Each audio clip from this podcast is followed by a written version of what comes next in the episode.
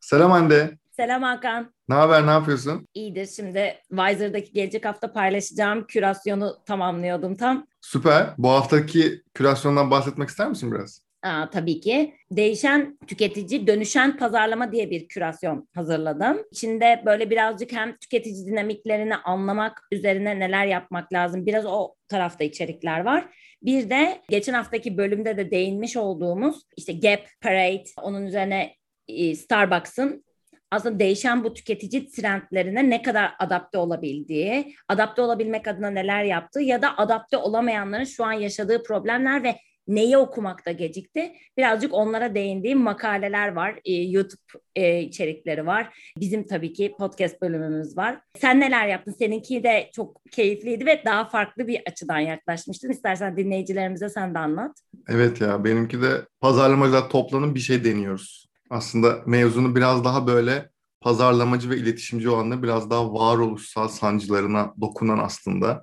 En başta nereden başlamak lazım? İşte şey mevzusu var ya işte biliyorsun çok seviyorum ben. önce kendini bilmek için uğraşmak, e, işte kendini bir şekilde bir yere konumlayabiliriz. En azından birkaç bir şey hayatta ne yapmak istediğini bir noktada en azından anlayabilirsek markalara daha iyi hizmet veririz ve markaları daha rahat bir yerlere getirebiliriz gibi bir aslında tezim var. Onunla alakalı böyle çok sevdiğim işte Simon Sinek'in Altın Çemberi Golden Circle'ından işte introvert, extrovert işte içe dönük dışa dönük olmanın faydaları, dezavantajları ve işte oyun teorisi diye aslında oyun deyince tabii böyle bir hani video oyunları vesaire gibi değil ama aslında bütün hayatın bir oyun olarak ele aldığımız zaman bunu nasıl içinde kendimize uygun yerlerini nasıl değiştirebiliriz veya ona nasıl adapte olabiliriz onlarla alakalı böyle bir şeyin olduğu güzel bir kürasyon olduğunu düşünüyorum. Tabii aslında kürasyonu inceleyenler karar verecekler.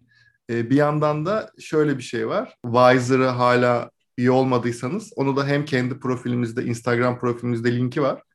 E, hem oradan girip e, kayıt olup bizi takip edebilirsiniz Hande Aydın ve Hakan Şikor ayrı ayrı profillerimizi. Hem de kendi podcast yayının içindeki description açıklama kısmında da link var aynı şekilde.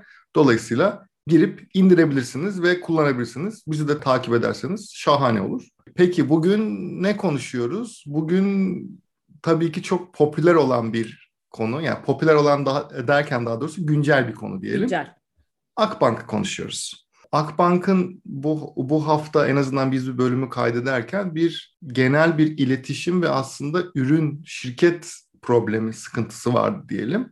Ve burada bir ben çok kısaca aslında biraz ne olduğundan bahsedip sonra Hande sözü sana vereceğim. Akbank muhtemelen herkes aslında bir şekilde görmüştür. Yaklaşık 48 saate yakın yani iki güne yakın bir kesintiyle karşılaştı ve bu bütün ATM'lerin kullanılamamasından, internet bankacılığının ve işte mobil işlemlerin yapılamamasına, sanal postların, post cihazlarının kullanılamamasına kadar büyük bir sorundu. Akbank bununla alakalı şöyle bir açıklama yaptı. Ana bilgisayardaki bir sorun nedeniyle işte hizmet veremiyoruz. Sizinle gelişmeleri paylaşacağız tadında üst üste belli aralıklarla paylaşımlar yapmaya başladılar ama tabii burada şöyle bir sorun vardı bir yandan da. Şu an biz bu bölümü aslında yayınlarken sorun düzeldi ve şu an e, insanlar en azından mobil uygulama uygulamaya girebiliyorlar. Sanırım ATM'ler falan da düzeldi. Dolayısıyla 48 saat olmadan aslında sorunu bir şekilde çözdüler.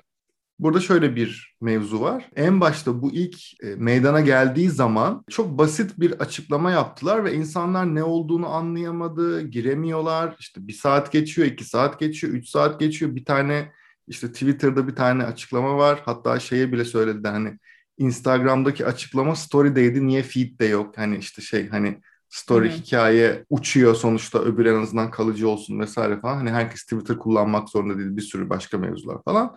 Sonra biraz böyle şeyde geç kaldılar açıkçası. Bu konuda senin de görüşlerini merak ediyorum Hande. Yani geç kaldılar. Bazı açıklamalar yani bir bir açıklama yaptılar ama yani ana bilgisayardaki bir sorun nedeni şu an işte bulut bulut bilgisayarlar bulut hani bir sürü şey konuşuyoruz. Sadece bir bilgisayara e, bağlı bir şey mi var?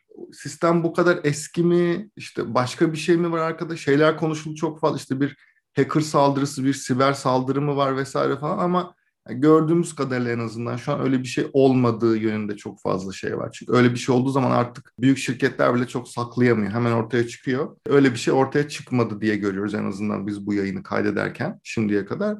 Ve dolayısıyla böyle bayağı sıkıntılı bir dönem oldu. Sen nasıl gördün Hande? Yani sence iletişim tonları nasıldı? Sonrasında belki biraz şeye de geliriz. Onlar işte bu mevzu hakkında atılan tweetler vesaire bazıları komik bazıları tuhaf. Ne diyorsun? Yani ben de tabii ki takip ettim ne oluyor ne bitiyor vesaire diye.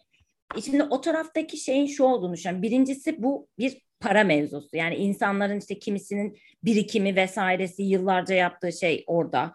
Kimisinin günlük bütün hayatı örnek veriyorum. İşte bir mahalle esnafı olabilir ya da X bir yerde olabilir ya da bir tüketici gözünden bakıyorum. O gün benim bir işim vardır, bir ödeme yapacaktır ve sadece o bankanın yani Akbank'ın kredi kartına ya da işte banka hesabına para çekme kartına ya da mobil işlem kullanma vesaire neyse oranın üyesiyimdir.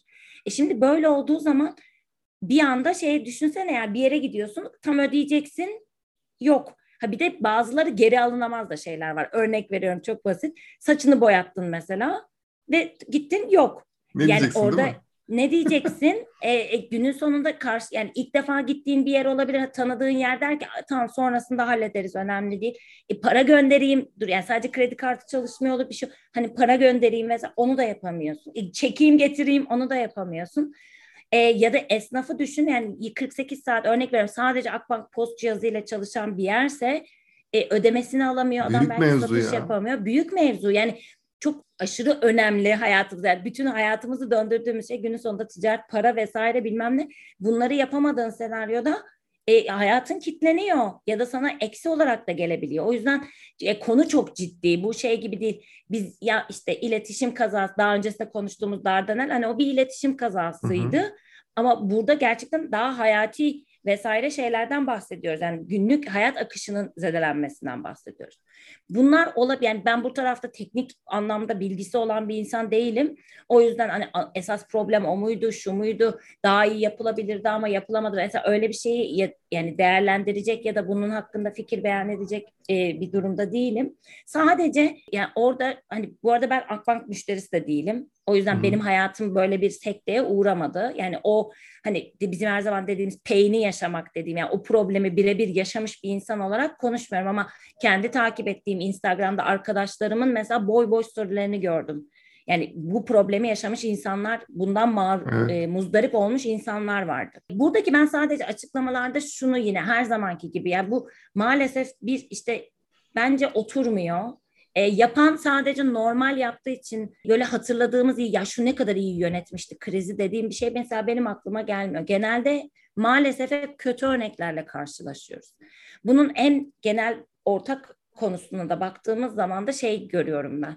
Samimiyet yok, bilgi eksiği var. Yani sürekli bir erteleme. Hani biraz daha erteleyelim, biraz daha erteleyelim.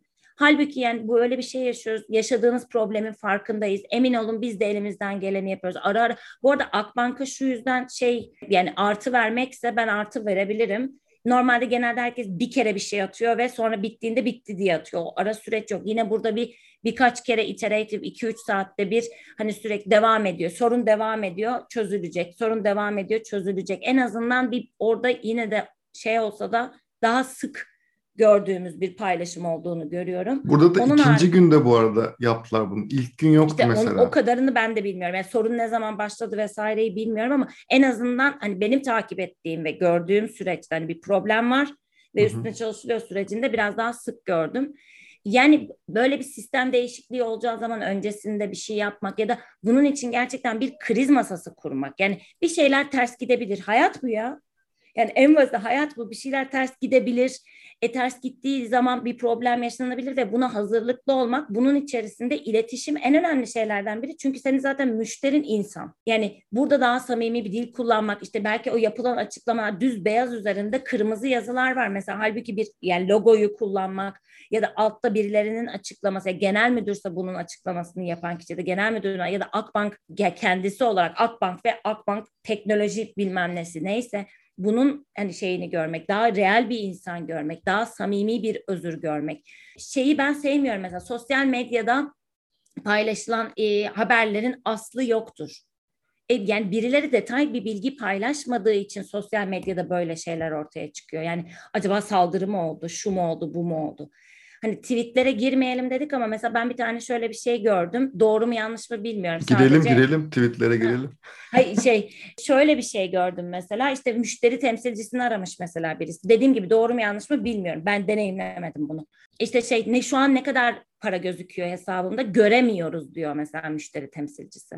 Buna mesela hazırlanmamışlar. Bilmem, Böyle bir duruma hazırlanmamışlar. Evet evet sen bilmem kaç yıl yap, yaptığın birikimi onu bunu ya da vesaire bir yere koyuyorsun ya da neyse yani paranın azı çoğu yok.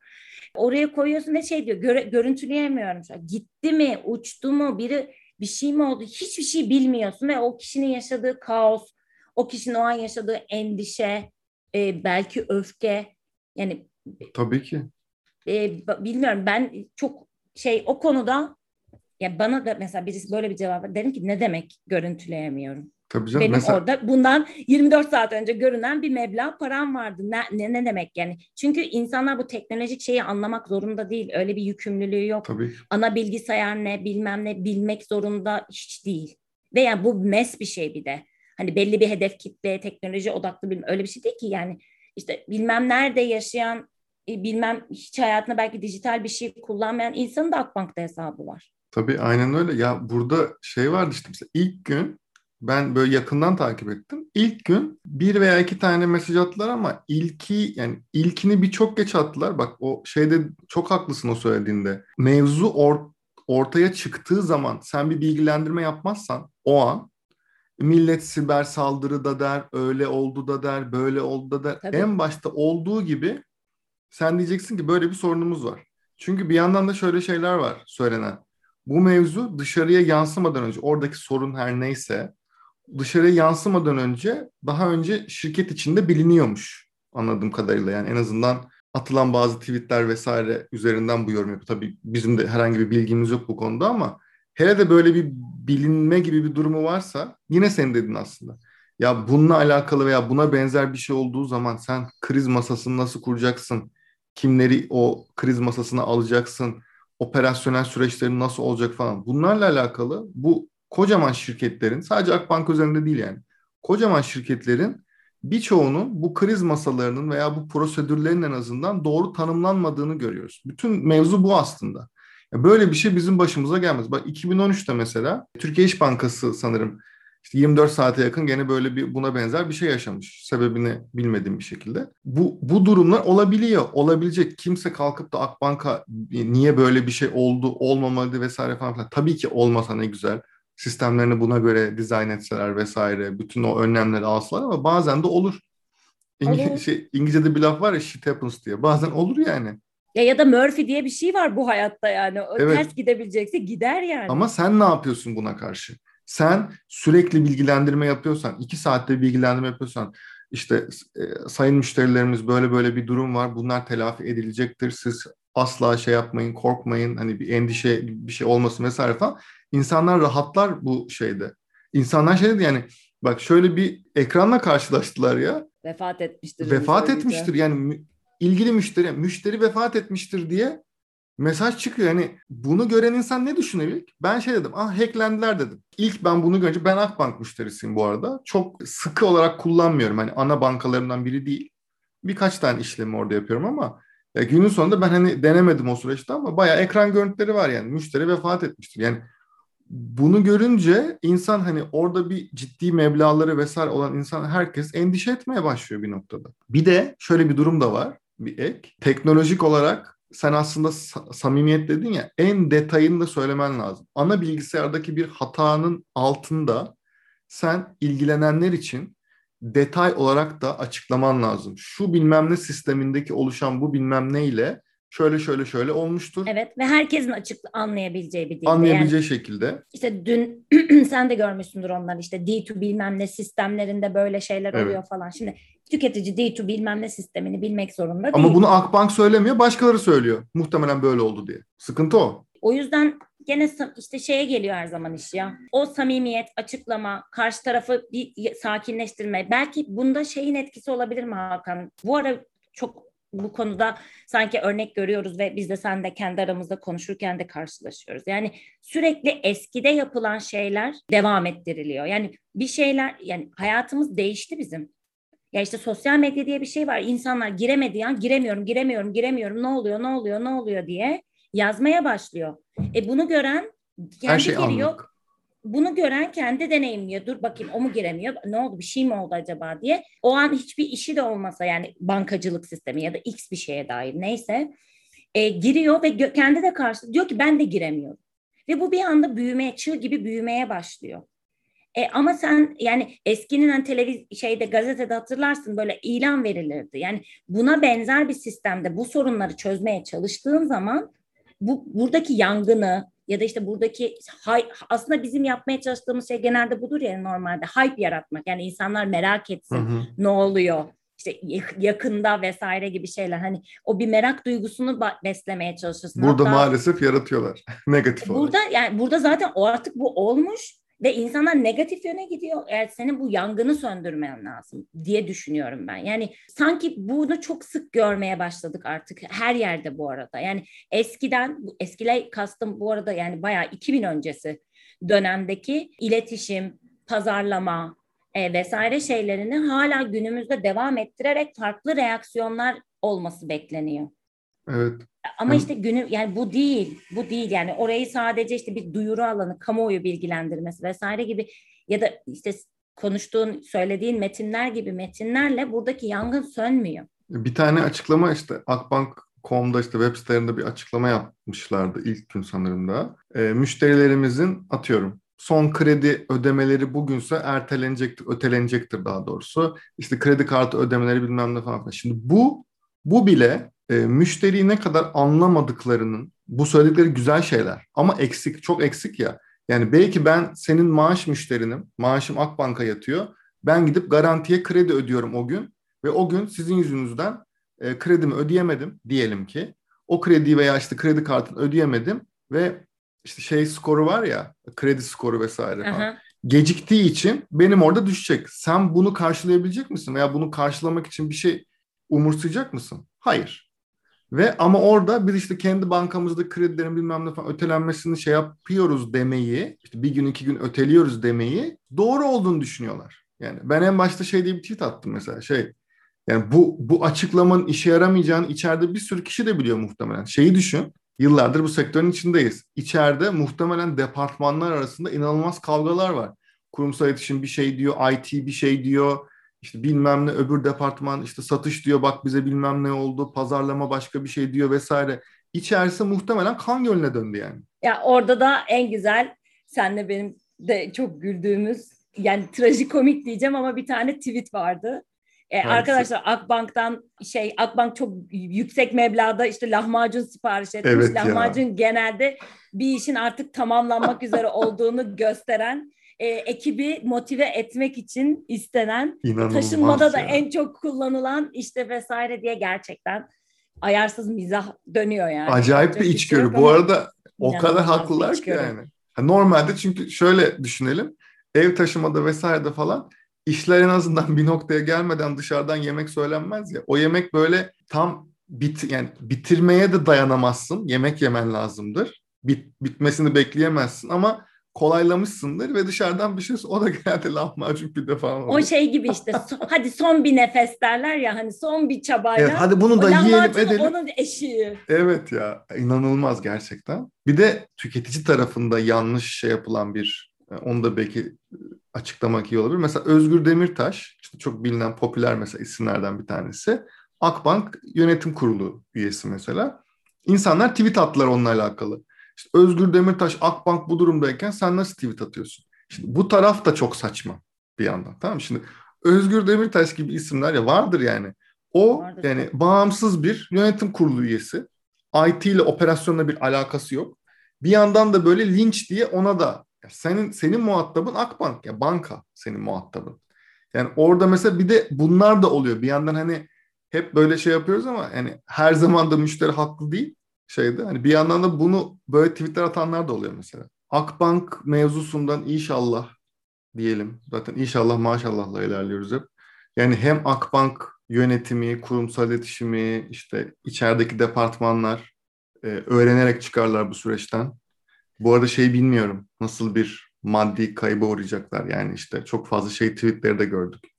Ya ben esnafım iki gündür işte bilmem ne yapamıyorum falan o yüzden işte bundan sonra Akbank'ta çalışmam falan diye çok tweetler gördük. Bunların bazıları gerçek oluyor bazıları e, doğru olmayabiliyor falan ama bunu en çok Akbank'ın içindekiler bilir ve en azından bu bu ve buna benzer durumlardan yine inşallah maşallah diyerek şey yapıyoruz maalesef.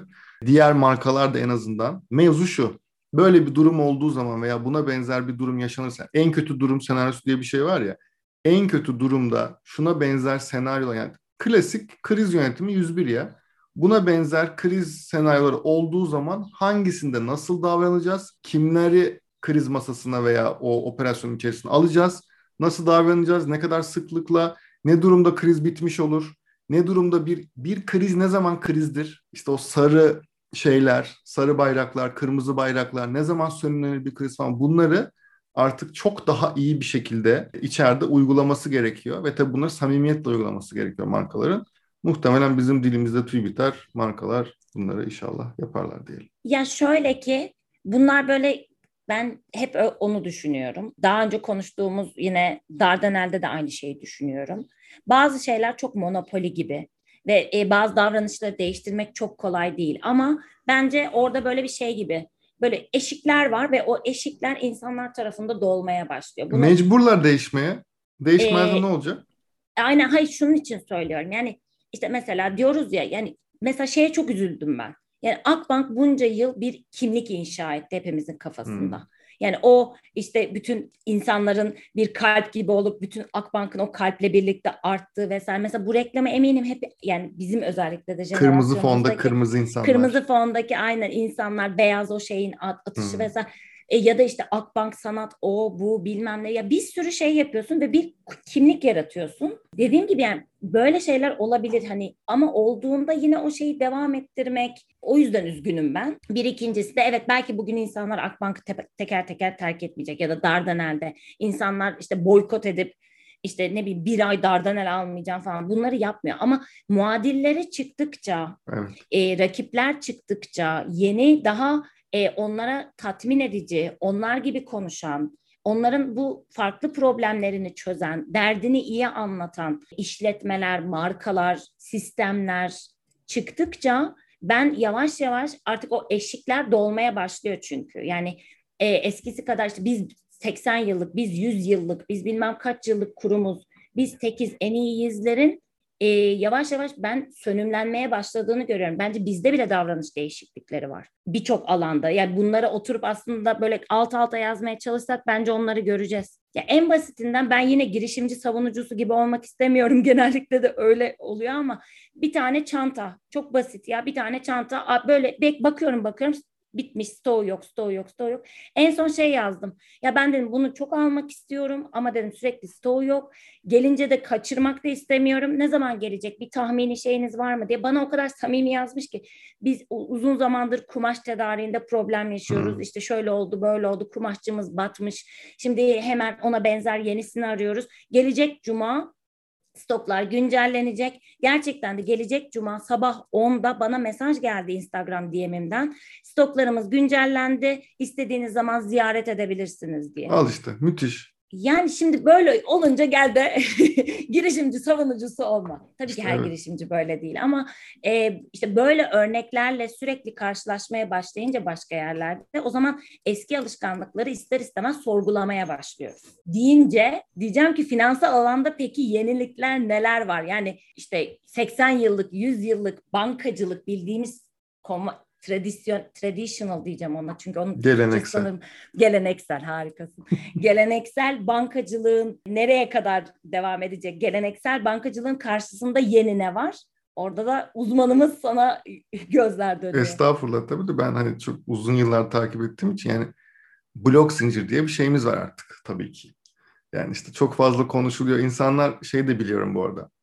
Blok zincir işte işte fintech, işte finansal teknolojinin aslında kısaltması fintech. İşte blok zincir diye bir şey var. İşte bitcoin var, para var ama bunlar dolandırıcı mı falan. İşte 50 tane şey konuşuluyor şey olarak. Ama kimse, ya kimse demeyeyim ama çok küçük bir kitle dışında tabii ki bu blok zincirin ne kadar önemli olduğunu sadece biraz böyle teknolojiye meraklı insanlar takip ediyor ama blok zinciri burada anlatmak belki güzel olabilir. Yani Akbank mevzusu sadece Türkiye'de değil, dünyada da birçok yerde birçok bankanın başına bir sürü tuhaf diyebileceğimiz veya atıyorum artık olması gereken şeyler diyebileceğimiz aksaklıklar meydana geliyor. Çünkü merkeziyetçi finans ve merkeziyetçi aslında para sistemleri e, biraz sallantıda. Blok zincirin mevzusu da bu aslında. Yani böyle bir çok basit blok zincir ne e, diye böyle bir evet üzerinden geçmek gerekirse aslında mevzu şu.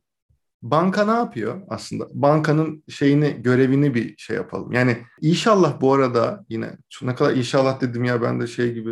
Umarım Umarım bankalar bu teknolojilere çok fazla yatırım yaparlar ve gözleri gerçekten açıktır bunlarla alakalı. Çok yakından takip eden bankalar olduklarını, e, bazı bankalar olduğunu biliyorum ama mevzu nedir? Bankada senin bir paran var. Bu parayı gidiyorsun bankaya diyorsun ki al banka bunu benim adıma sakla. Bankada geliyor diyor ki içeride bir mekanizmayla orada bir işte eğer ATM'den yatırdıysan bunu ATM yapıyor veya işte şeyden yaptıysan işte banka şubesine gittiysen ve bir oradaki görevliye o parayı teslim ettiysen görevi diyor ki imzasını atıyor ve diyor ki tasdikliyor aslında. Buradaki en önemli kelime tasdik. Tasdikliyor ve diyor ki bu kişinin Hande Aydın'ın artık bizim bankamızda bu kadar parası vardır diyor ve sana bir şey veriyor. O kağıdı vesaireyi veriyor. Veya işte mobil bankacılık kullanıyorsan da oradan görüyorsun. Şimdi şöyle bir durum var. Hep şu örnek veriyoruz. Sendeki kağıt yandı. O şubedeki kağıt yandı. İnternet bankacılığı çöktü. Sen nasıl kanıtlayacaksın orada paran olduğunu? Bütün mevzu burada başlıyor. Hatta bu özellikle özel kasalarla alakalı çok konuşulur. Yani işte bankaların özel kasaları işte genel olarak işte bu evlendikten sonra falan böyle altınlar falan şey yapınca bu onlar böyle bir özel kasaya konur. işte o bankada falan ama hep şöyle şeyler duyarız ve bunların birçoğu da gerçektir aslında. Veya işte çok kıymetli evrakların vardır. O evrakları bankanın özel kasasına koyabilirsin. Özel kasada şöyle işliyor. Oradaki sistem. Gidiyorsun, sen de, sana bir anahtar veriyorlar. O anahtarın aynısından bir de şubede var. Ve bir işte gerçekten arkada bir kasa bölümü var. Özel olarak benim kasam var deyip girebildiğim bir bölüm. Her bankada, her şubede yok ama bazılarında var. Gidiyorsun ve diyorlar ki buyurun senin kasanın olduğu yere sen anahtarını sokuyorsun bir banka görevlisi de anahtarını sokuyor ve aynı anda çeviriyorsunuz ve dolayısıyla sen kasaya erişim sağlıyorsun. Dolayısıyla burada bir tasdik var ve e, özel kasalarda örneğin içerideki şeyin ne olduğunu bankadaki görevli dahil kimse bilmez senden başka, o kasanın sahibinden başka. Bu kasalar yanabilir, sel olabilir, doğal afet herhangi bir şey olabilir. Ve bu durumda içeride neyin olduğunu asla kanıtlayamıyorsun. Ve gidiyor. Yani atıyorum belgelerim var. Orası yandı diyelim. Belgelerim vardı. Yani benim şu kadar altınım vardı. Bu kadar belgem vardı. Kime nasıl yapacağız? Gitti. Tamam? Bitti gitti. Bunun benzer versiyonu az önce söyledim. Yani olmaz gibi düşünüyoruz ama gerçekten o kağıtlar yanabilir, o bilmem ne olabilir falan. Blok zinciri burada niye devreye giriyor? Tek bir merkez tarafından tasdikleniyor ya. Blok zincirde şöyle bir şey var. Diyorsun ki ben kendi hesabımdan işte Bitcoin'imi, kripto paramı vesaire yani para olarak düşünelim şu an. Hı hı. Bir sürü sistem var ama ben Bitcoin'imi Hande'ye yollayacağım. Tamam mı? Ben işlemi yapıyorum. Hande'ye yolla diyorum. Tamam mı? Şimdi banka yok ortada. Kim tasdikleyecek? Şöyle bir şey oluyor. Etrafta etrafta dedim yani bütün ağın içerisinde milyonlarca, milyarlarca tasdik mekanizmaları var, bilgisayarlar var. Tamam mı? Bunlar random yani rastgele bu işlemleri seçiyorlar ve mesela atıyorum bir bu işlemin işte diyelim ki ben sana bir bitcoin yollayacağım. Hı hı. Hakan Şık'tan Hande Aydın'a bir bitcoin'in gittiğini tasdiklemesi için örneğin 30 bilgisayarın tasdiklemesi gerekiyor. Eğer 30 bilgisayarın 15'inden azı tasdiklemezse işlem iptal oluyor. Bu gerçek bir işlem olmuyor. Bakıyor tamam diyor bu oraya git, e, gidebilir. O oraya gidebilir. Atıyorum 28 tane 28 kişi bunu onayladı. 28 farklı bilgi. Yani 28 farklı banka gibi düşünelim bunu. O Hı-hı. görevli var ya imza atan. Onun Hı-hı. gibi 28 farklı kişi bunu tasdikliyor ve tasdiklediği zaman Hande Aydın bir bitcoin alıyor. Şimdi mevzu şu. Bu bilgisayarlar bu tasdiği neden yapsınlar?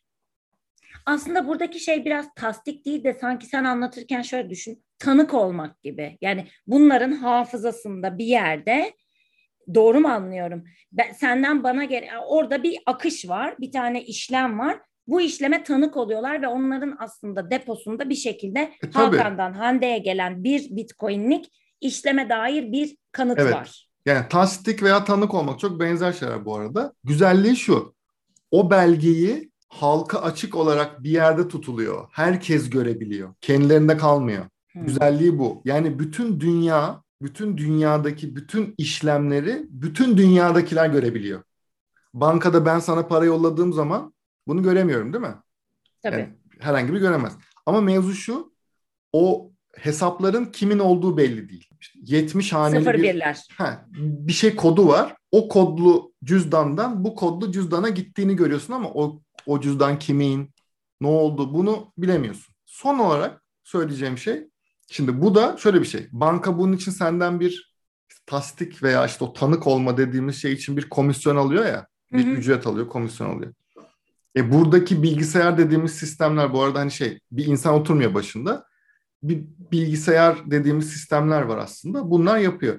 Bu da şey işte mining dediğimiz aslında işte kazı, bitcoin kazısı şöyle oluyor. Burada o işlem işlem gerçekleştiği zaman o işlemden her tasdik eden bir komisyon alıyor.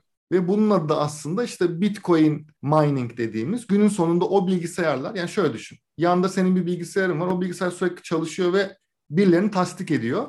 Ay sonunda sana diyor ki ben bu ay bu kadar tasdik yaptım. Karşında da bu kadar bitcoin al diyor. O bilgisayarın sahibine. Günün sonunda Bakın, böyle bir sistem cahil var. bir soru sorabilir miyim? Evet sor.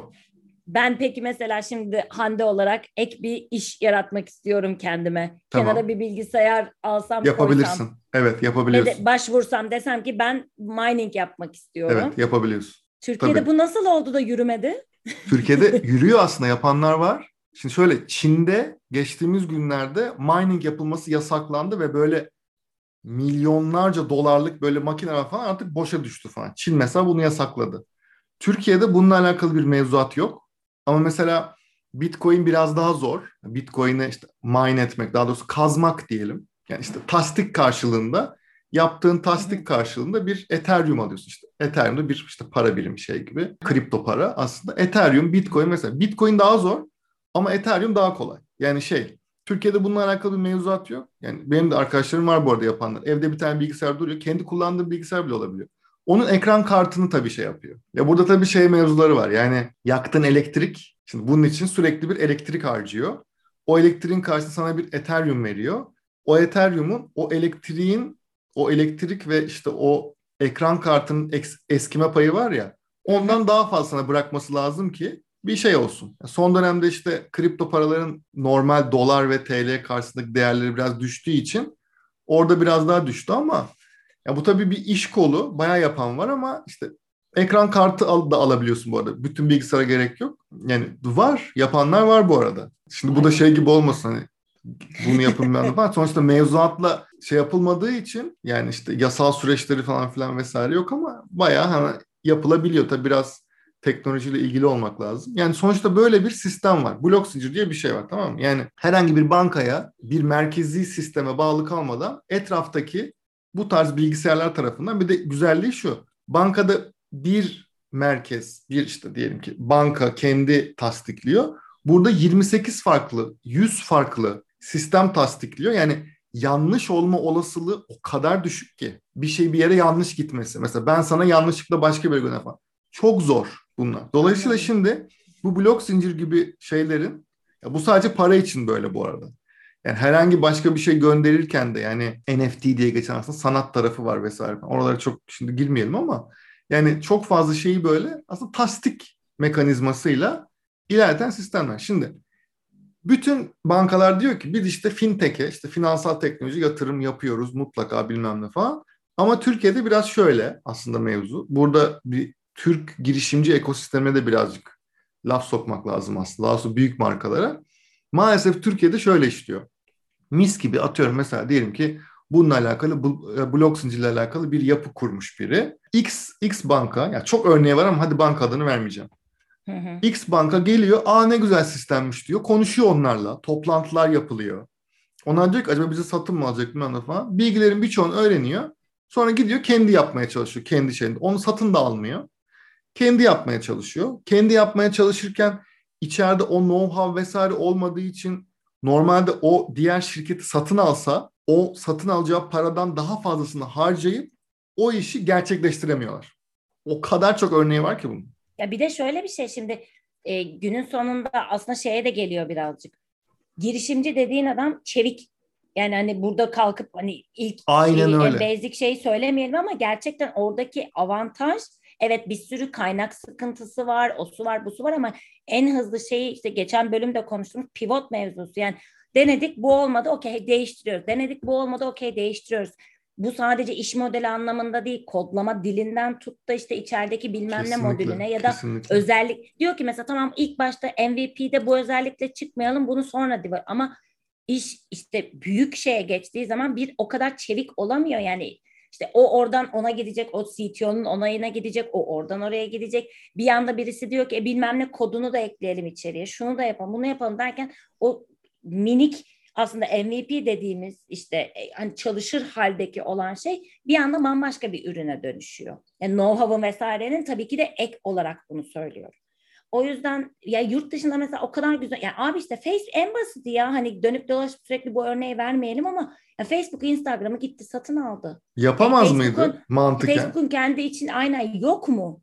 Yani bunu bugün geldiğimiz dünya ya da o zamanki Facebook dünyasını düşündüğümüz zaman Instagram'ı satın e, Instagram'ın aynısını yapabilecekleri bir şey yok mu? O zamanki Instagram zaten en basit haliydi. Bugünkü günümüzdeki Instagram tabii gibi ki, düşünmeyelim. Evet. Yani çok üç tane filan özellik vardı Instagram'da. Yani fotoğraf seç, yazı yaz.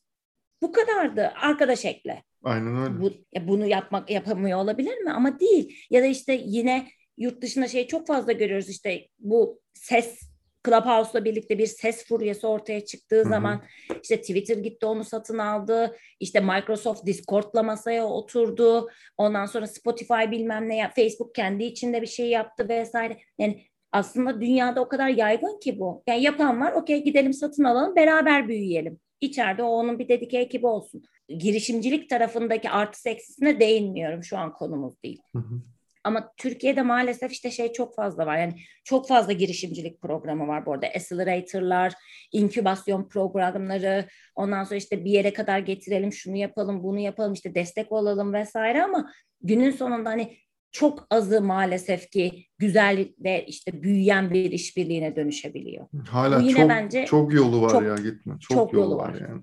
İşte şirket içi işte girişimcilik, intrapreneurship dediğimiz şirket içi girişimcilikler onlar bunlar. O da ya tut, aynı yapının içerisinde. İşte bu biraz tutmuyor ama tutma çünkü her şey aynı yani işe bakış açın aynı evet. o ay her şey aynı Sadece orada yapmaya çalıştığın şey yeni bir şey yapmaya çalışıyorsun ama eski öğretilerle, eski insanlarla, eski tekniklerle, eski iş yapış biçimiyle. Evet, maalesef evet. Gene isyan ettik. Evet yani. Yine bir isyan geldi. E bu EasyCo'lar, MusicCo'lar belki oraya değinmek istersin. Orada en azından girişimci perspektifinden mesela sen çok konuşuyorsun. Tabii ki. Yani şöyle benim de hani dönem dönem işte şöyle bir şey mi yapsam, böyle bir şey mi yapsam dediğim zamanlar çok oluyor. Öyle olduğu senaryoda işte ben de birazcık araştırmaya başladım ya da bahsettiğin gibi girişimcilerle çalışırken konuşuyoruz. E şimdi çok kolay EasyCo'yu entegre etmek. Çok kolay ve neden kolay? Birincisi en başta yani bu her zaman konuştuğumuz şey. Girişimci dediğin bir insan çoğunlukla. İşte ya atölyeye bir şey yaptırıyor ya onu yaptırıyor ya bunu yaptırıyor ya da kendisi bir şeyler yapıyor da küçük bir ekibi var, part-time ekibi var vesaire. O yüzden yani ürünü mü yapacak, pazarlamasını mı yapacak, siparişini mi yapacak, tedariğini mi yapacak, neyi yapacak konusunda oturup burada hangi opsiyon benim için falan bunları araştıracak şeyi yok bir. İkincisi genel olarak bankayla çalışmak eğer işte garanti posuyla çalışırsan işte yapı kredi bilmem nesini de alman gerekiyor. O da gerekiyor, bu da gerekiyor vesaire gibi şeyler var. E, EasyCo'da sen sadece tek bir tane abone, abonelik yapıyorsun ve her şeyi destekliyor. EasyCo veya e, başka bir şey yani muadil. Yani, EasyCo, PayTR vesaire Hı-hı. gibi muadil hani bir sürü artık bu şeyden var. EasyCo çok hızlı büyüyenlerden birisi oldu. E, o yüzden de yani akılda benim de aklımda daha çok kalanlardan birisi ama eminim yani bu alanda bu arada çok fazla yeni şey çıkmaya başlıyor buradaki avantajlardan birisi dediğim gibi yani en başta kayıt olmak çok kolay, entegre etmek çok kolay. Zaten birçok e-ticaret altyapısını destekleyen web sitesi sistemi bunları destekliyor. Peşine en başta hiçbir üyelik aşırı büyük fiiller, ücretler vesaireler ödemiyorsun. Sattığın ürün başına bir komisyon veriyorsun. E, günün sonunda senin işin büyüdükçe o tarafta daha fazla para kazanıyor. O yüzden de senin hayatını kolaylaştırmak üzerine onların da çok fazla sağladığı şeyler var. İşte ilk ayda şu kadar düşük komisyon vesaire gibi. E, bir de diğer tarafta bir yandan da şeyler gelmeye başlıyor yavaş yavaş. İşte bu papara, inin al gibi yine geleneksel bankacılığın dışında şu an birazcık daha onlar sanki Z jenerasyonuna çok hitap ediyormuş gibi gözükse de yaptıkları işte sponsorluklar, işbirlikleri ya da pay aslında şu an bağ kurmaya başlayıp bu insanlar yarın bir gün işte maaş almaya başladığında, X olmaya başladığında daha çok para harcayacak ya da daha çok para ile işi olacakları dönemde o bağı şimdiden kurmak üzerine çok güzel yatırımlar yapıyorlar. İşte gamingler, gaming sponsorlukları, ondan sonrasında işte öğren işte Spotify, Netflix, YouTube gibi premium abonelik gerektiren şeylerde ciddi güzel fırsat avantajları gibi onlara çok güzel dokunmaya başladılar. 45 lira ver işte aylık 45 lira 15'ini geri verelim falan gibi şeyler var. Gibi evet. gibi. O yüzden de bu tarafta ya da işte şirketler de şimdi bildiğim kadarıyla hediye kartı vesaire yerine daha çok bu işte sanal kart diyebileceğimiz hı inin al vesaire gibi şeylere para yükleyip hani burada gidip istediğiniz yerde harcayabilirsiniz. Yani sadece sana al boyner hediye çeki değil al sana bunun içinde belli bir miktar para var. Sen hangi Aynen. ihtiyacını görmek istiyorsan o ihtiyacını karşılayabilirsin dediği de bir yapıyla aslında Z kuşağından çıkıp daha işte bizim gibi Y kuşağı şu an aktif olarak çalışan beyaz yakanın çok büyük bir kısmını oluşturan kişilere de bu kartları yavaş yavaş ya da bu hizmetleri, bu sistemleri tanıtmaya başladılar. O yüzden geleneksel bankacılığın karşısında iki yandan birden büyüyen aslında farklı rakipler var. Dediğim gibi bu işte hep ben monopoli kalacağım ve hayat hep böyle olacakmış düşüncesinden artık her sektörün bence çok hızlı çıkması gerekiyor. Çünkü hayat eskisi gibi değil. değil. Olmayacak da. Bundan sonra hani bu geçici bir dönemde değişti de değil. Bundan sonrasında bunlar daha da hızlı bir şekilde böyle bir anda büyük ihtimal şey gibi olacak. Yani bundan iki yıl sonra bu podcast'i kaydediyor olduğumuzda bu bölümü ya o zaman ne kadar aslında şeymiş eski teknolojiymiş ya dediğimiz şeyler yaşayacağız. Tabii ki tabii ki. Bir de yani, bir de doğru iletişim yapamıyorsun üstüne falan yani. Evet oraya geri dönelim değil mi ya? ya üzücü. O, gerçekten o reklamı hatırlayıp hatırlayıp üzüldüm dün. Akbank san şey o kırmızı şey reklamı. Doğru. Yani şey Akbank sanat dediğin gibi ben sanata bu kadar yatırım yapan vesaire falan insan gerçekten üzülüyor yani.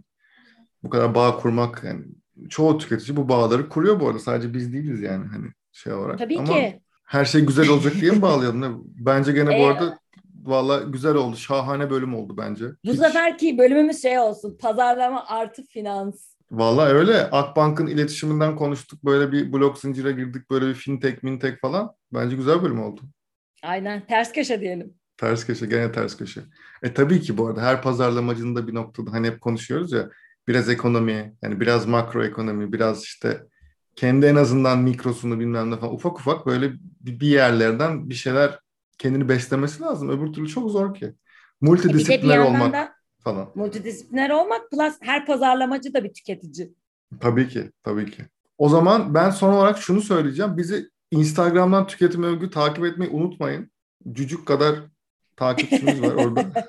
Lütfen büyütün bizi. Bize bize destek olun. Biz de daha bir şevkle kaydedelim bu bölümleri. Bu arada gerçekten yani daha öncesinde de zaten bölümleri dinleyen arkadaşlar varsa sizden gelen konu başlıkları ya da işte şöyle bir şeye değinseniz vesaire dediklerinizin üzerine bölüm kaydediyoruz. Hemen yapıyoruz o, evet. Doğru. Aynen. Hatta ertelemiyoruz da hemen yapıyoruz. O yüzden aklınızda merak ettikleriniz varsa ya şu konu hakkında keşke konuşsanız ya da şunun hakkında bize birazcık ne oluyor ne bitiyor bahsetseniz de dedikleriniz varsa lütfen bizimle iletişime geçmekten çekinmeyin. Keyifle yaparız. Evet bir de biz zaman... şey gibi de bakmıyoruz yani böyle hani takipçi kelimesini bile biz yani kendi aramızda çok böyle kullanmıyoruz şey olarak. Çünkü sonuçta kimse kimseyi aslında direkt yani takip etmiyor. Aslında beraber bir şey yapıyoruz. Yani tüketim övgüde de siz siz yoksanız biz de yokuz ki. Yani Aynen öyle. Yoksa biz zaten sohbet ediyorduk kendi aramızda. Aynen öyle. Yani siz siz bizi dinlemediğiniz zaman veya işte atıyorum bir like vesaire bilmem ne vermediğiniz zaman aslında burası yok. Dolayısıyla hani birlikte büyüteceğimiz bir yer burası bu podcast ve Hande'nin dediğine çok katılıyorum. Yani bize yeter ki DM'den şununla alakalı bir şey konuşun değil mi? Biz her şeyi konuşmaya zaten meraklı olduğumuz için. Aynen öyle. O zaman görüşmek üzere. Görüşmek üzere.